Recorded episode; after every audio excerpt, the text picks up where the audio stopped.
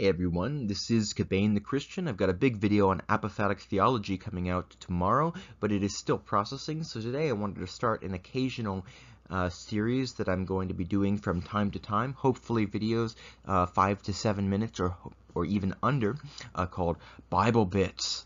Uh, and it's just going to be a tidbit or a comment on some curious or interesting aspect of Scripture or a particular text of Scripture. Or it might discuss a uh, zany theory of the composition of Scripture, zany being measured relative to what is considered academically respectable, as we're going to be discussing today.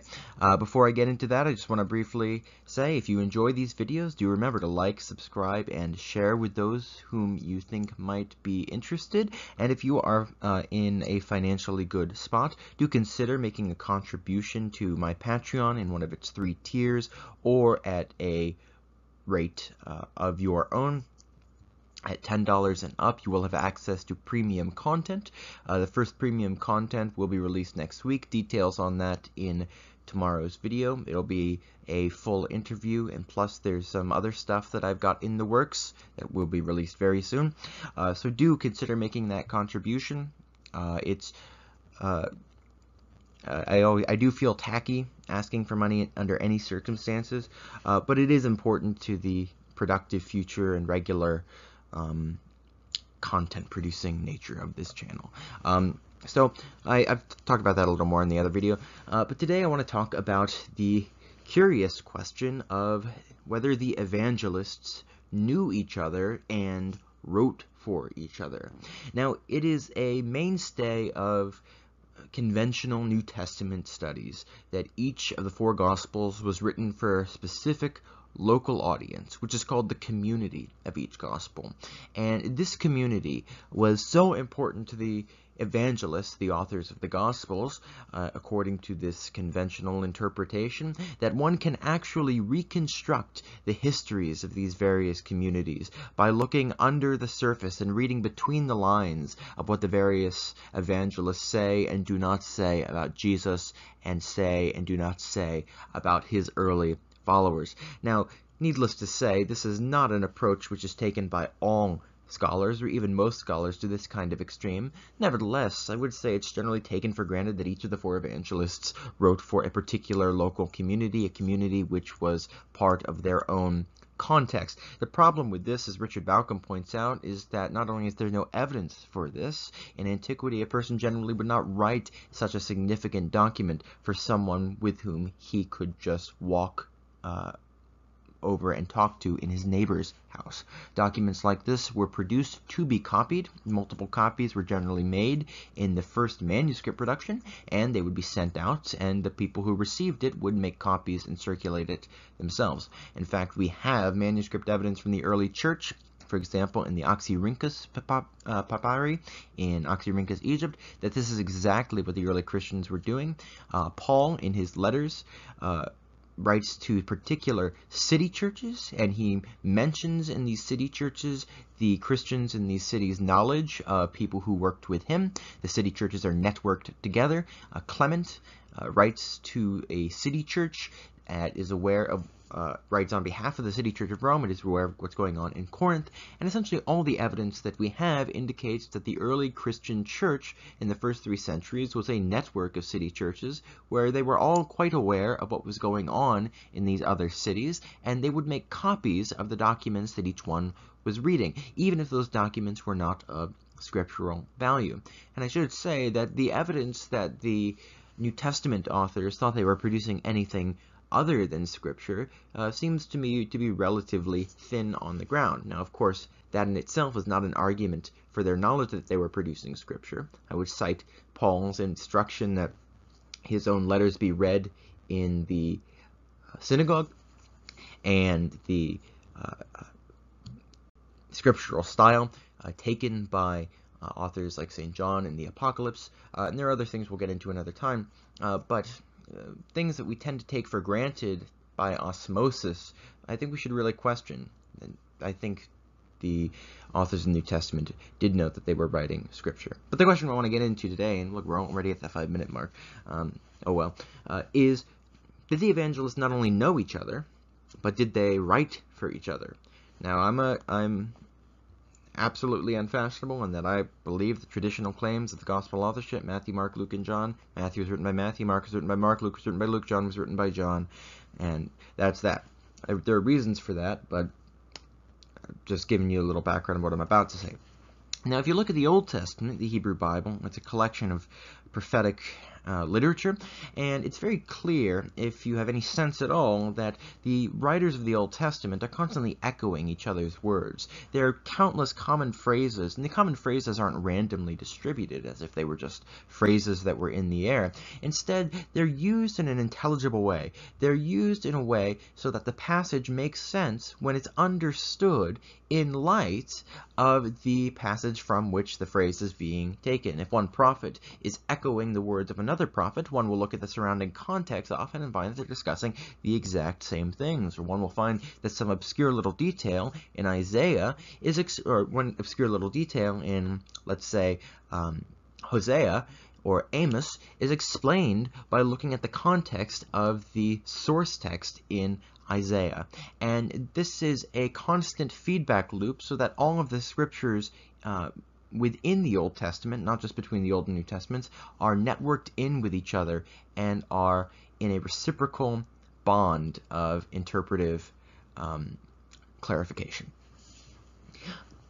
Now, this is the way that Scripture was simply constructed. One day we'll talk about the Old Testament canon, but needless to say, I don't think it ever developed. I think the Old Testament canon was coextensive with the authorship of those books to begin with.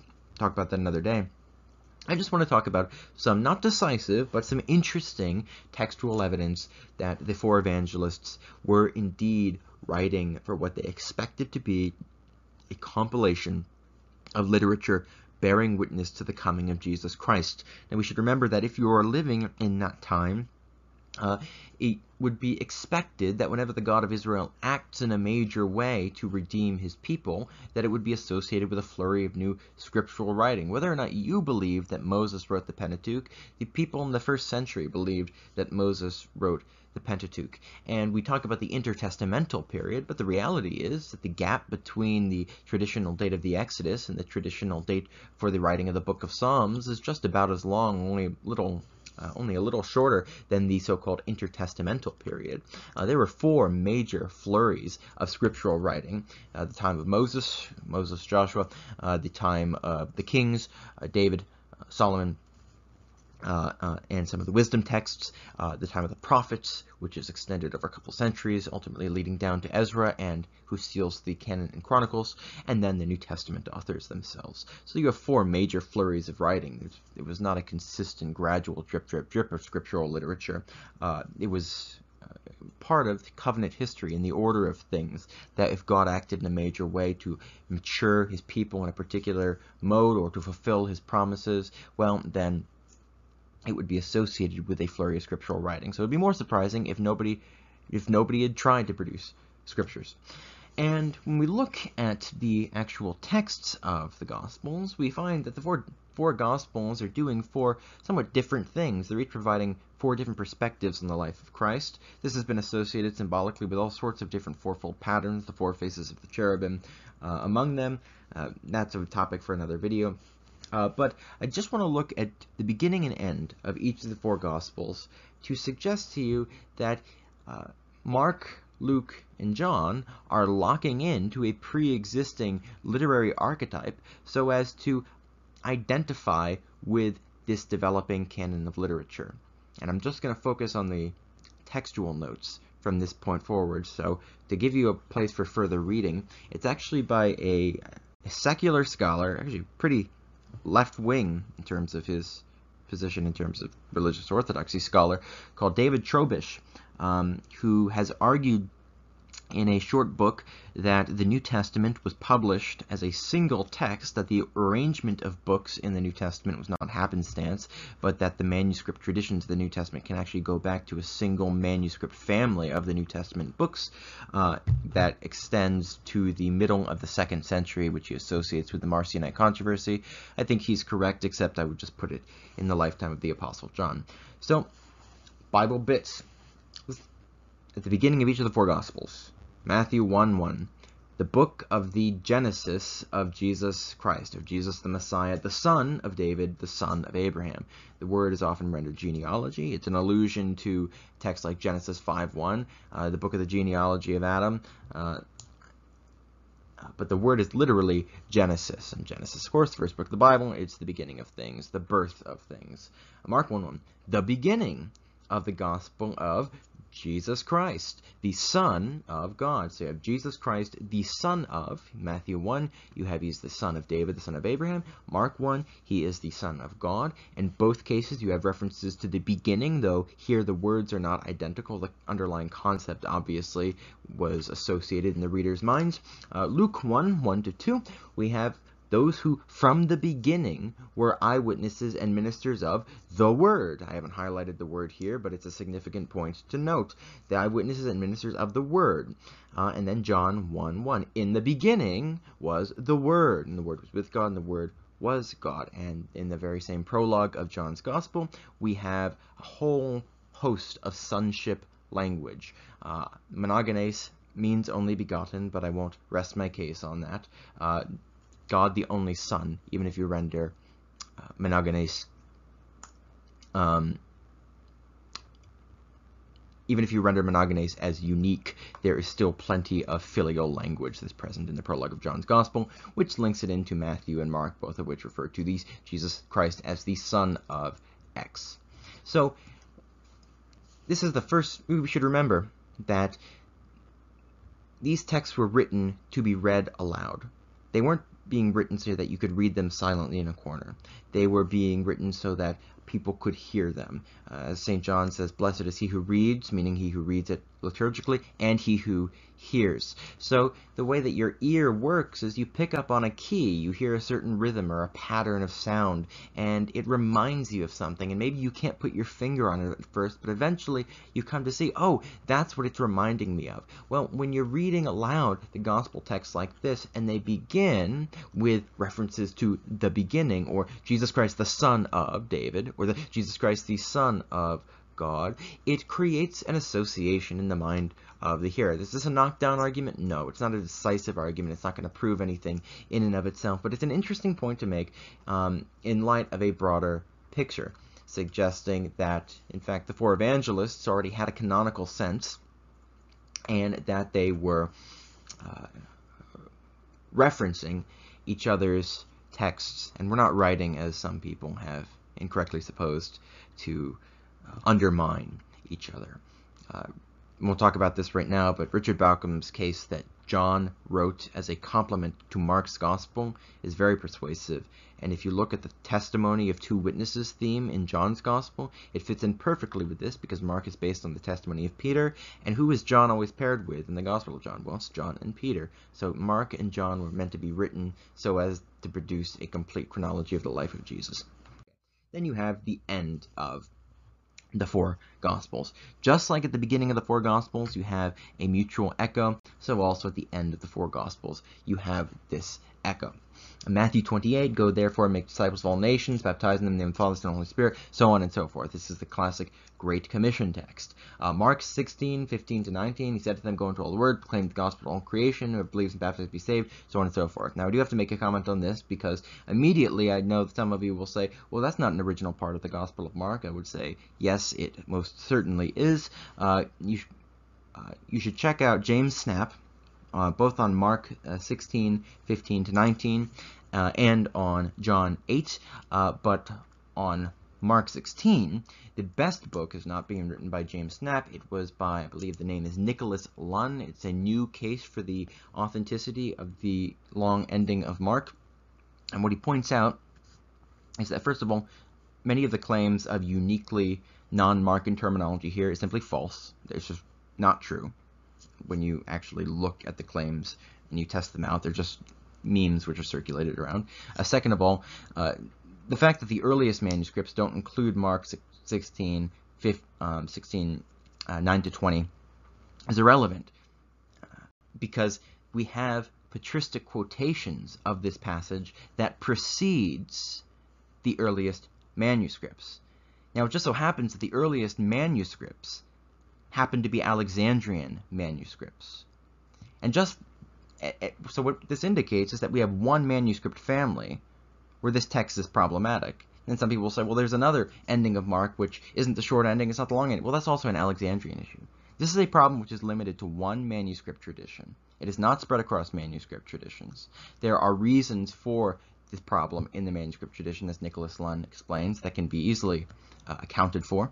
Uh, but most importantly, the earliest evidence we have for the actual ending of the Gospel of Mark is not the manuscripts themselves, but patristic references to the ending of the Gospel of Mark, which include this text. So you can go read Nicholas Lunn if you want to get the whole story, but I'm counting Mark uh, 16 9 to 20 as part of the gospel. Uh, Luke 24, they opened their minds to understand the scriptures, said to them, Thus written, Christ should suffer, on third day rise from the dead, repentance and forgiveness of sins should be proclaimed in his name to all nations, beginning from Jerusalem. You see here that in each of the synoptic gospels, uh, you begin with an in the beginning, a son of, and then you end with a great commission of sorts. Now, these are different sayings of Jesus, but each of them is speaking about precisely the same thing. There's an anointing which is given to the apostles. The anointing is the basis of the commission, and the commission is to evangelize all nations through the Holy Spirit who enforces the authority of Jesus. Now, John's gospel, as usual, is a bit of an odd one out. You have the three witnesses, and then you have John, which is the cornerstone. It's kind of an odd, uh, sui generis uh, text. Jesus said to them, Peace be with you. This is John 20, 21, 23. As the Father sent me, even so am I sending you. And when he had said this, he breathed on them and said, Receive the Holy Spirit. If you forgive the sins of anyone, they are forgiven. If you withhold forgiveness from anyone, it is withheld. So this is the commissioning of the apostles to go into the world and evangelize. Uh, but it's not framed in exactly the same terms. And there's a whole other chapter of John's Gospel that comes after this. Now, the chapter of John's Gospel that comes after this, however, uh, signifies the same themes under symbolic archetypes. So you have the catching of fish and the tending of sheep. So the catching of fish has already been established throughout the Gospels as a sign of the apostles going to the world and gathering men. Jesus says to Peter, I will make you fishers of men. And lo and behold, in this narrative of the catching of fish after Jesus' resurrection, Peter is the central character. Uh, in the catching of fish, fish, Jesus invites them to breakfast, and he uses the Eucharistic words of institution to offer them uh, breakfast. Point being, the body of Christ is being associated with the fish who are caught because the nations are brought into the body of Christ. There's a significance to the number 153, which I won't get into, but it's not a kind of random or arbitrary significance for another time. And then tending sheep. Now, who can seriously say that this is not a symbol of the church, the people of God, because Jesus himself says it. Uh, Jesus says to Peter, Feed my sheep feed my lambs, feed my sheep. Already in the gospel, we've seen that Jesus said he will have one fold and one shepherd, uh, those from Judah and those who are not of the, uh, that fold, usually taken to refer to the nations or the northern kingdom of Israel. And there's a lot of overlap between those two categories for reasons we can't get into. Point being, you have the very same themes that are being articulated in Matthew, Mark, and Luke, but you have them articulated in a very different way in the Gospel of John. You have them articulated uh, in uh, by the instrument of symbolic archetypes rather than direct statements. And you see the same thing in its sacramental theology. You don't have the Eucharist actually described in the Gospel of John. You don't, you don't have the baptism of Jesus directly described or narrated in the Gospel of John. Instead, you have seven images of the Eucharist in the Gospel, and then you have seven images of baptism in the Gospel. And I can list all those out for you if you want, but we probably will do that in another time. Uh, yeah, I said five to seven minutes. This is 19 minutes. That's just ludicrous. Uh, uh, I ask your forgiveness. I hope you enjoyed it, though, to some degree. I uh, hope you enjoyed a little taste of what it means to be zany.